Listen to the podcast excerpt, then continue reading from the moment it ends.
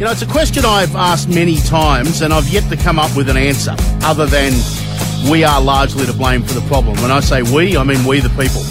The question is how do we get our political leaders to look beyond the next election? How do we encourage them to have a long term vision? The problem is that we, the people, don't look beyond the next election ourselves. We constantly complain about the lack of vision, but God forbid that that vision should involve short term pain for long term gain, or even worse, the greater good. Troy Bramston in the Australian today interviewed former Victorian Premier Jeff Kennett 20 years after he left office, uh, office and uh, Kennett quite rightly asked, where have all the leaders gone?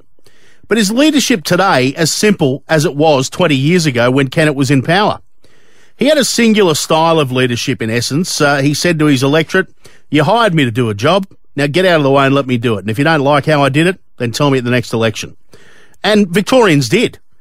But eventually, Victorians told him that they had enough and elected Steve Bracks. Are we willing to do the same today?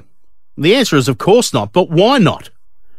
Jeff Kennett offered a five point manifesto that he thinks our current leaders need to adopt to get Australia back on track. And it goes like this Number one, achieving a greater understanding of and respect for our Indigenous heritage, providing recognition in the Constitution, and facilitating the establishment of an Indigenous voice to Parliament.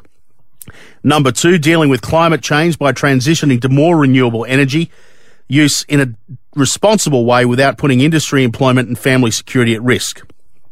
Number three, a long-term energy policy that provides security and affordability, prioritises exploration and exploitation of our natural resources, and develops initiatives such as gas pipelines across the continent. Number four, a national water policy that includes building dams to collect and move water around the country to productive lands while opening up new lands and encouraging better recycling.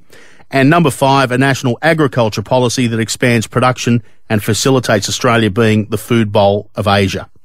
Is he on the money? If so, are we willing to get out of the way and let it happen? Let's talk about it tonight. 132710 is the number or get us via the Facebook page.